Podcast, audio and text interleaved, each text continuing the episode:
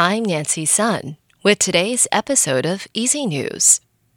The TAIEX opened down 35 points this morning from yesterday's close at 16,419 on turnover of 2.97 billion NT.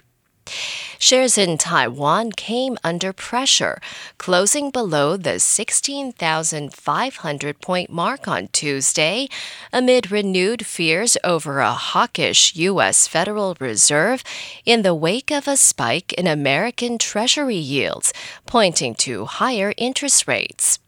The bellwether electronics sector, which served as a driver to the 1.24% increase on the main board on Monday, reversed its previous gains and moved lower, sending the broader market into negative territory. The Central Weather Administration says the outer rim of Typhoon Koinu will soon reach the Huadong area.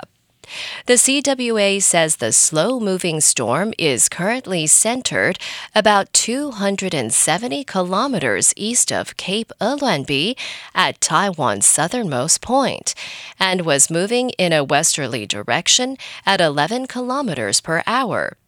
It was packing maximum sustained winds of 155 kilometers per hour, with gusts of up to 191 kilometers per hour.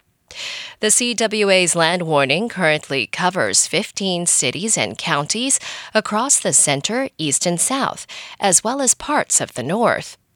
Forecasters expect the storm to continue moving in a westerly direction and predict that the eye of the storm will pass over the Taidong area and into the Bashi Channel tomorrow. In international news, the teenage suspect arrested following a deadly gun rampage in a luxury mall in Bangkok told police that someone was telling him to shoot others.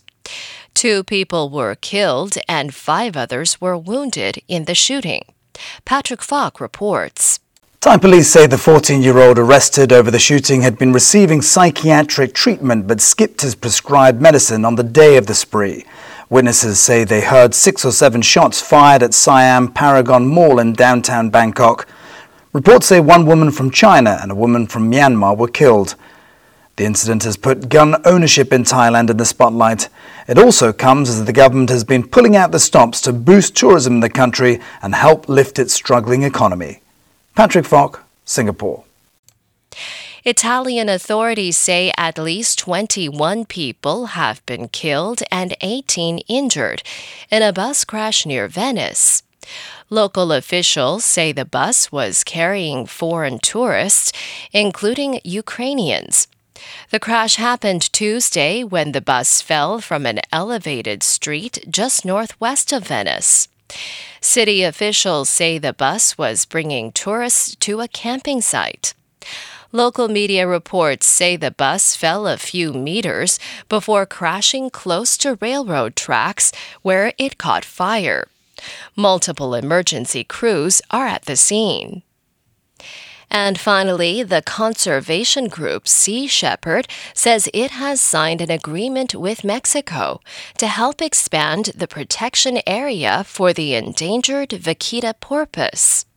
Sea Shepherd helps the Mexican Navy to remove illegal gill nets that drown the vaquita, the world's most endangered marine mammal. Sea Shepherd said Tuesday that the expansion will increase the area it works in the Gulf of California by about 60%. The Gulf, also known as the Sea of Cortez, is the only place where the vaquita lives. As few as 10 vaquitas remain, they cannot be held or bred in captivity. And that was the ICRT news. Check in again tomorrow for our simplified version of the news, uploaded every day in the afternoon. Enjoy the rest of your day. I'm Nancy Sun.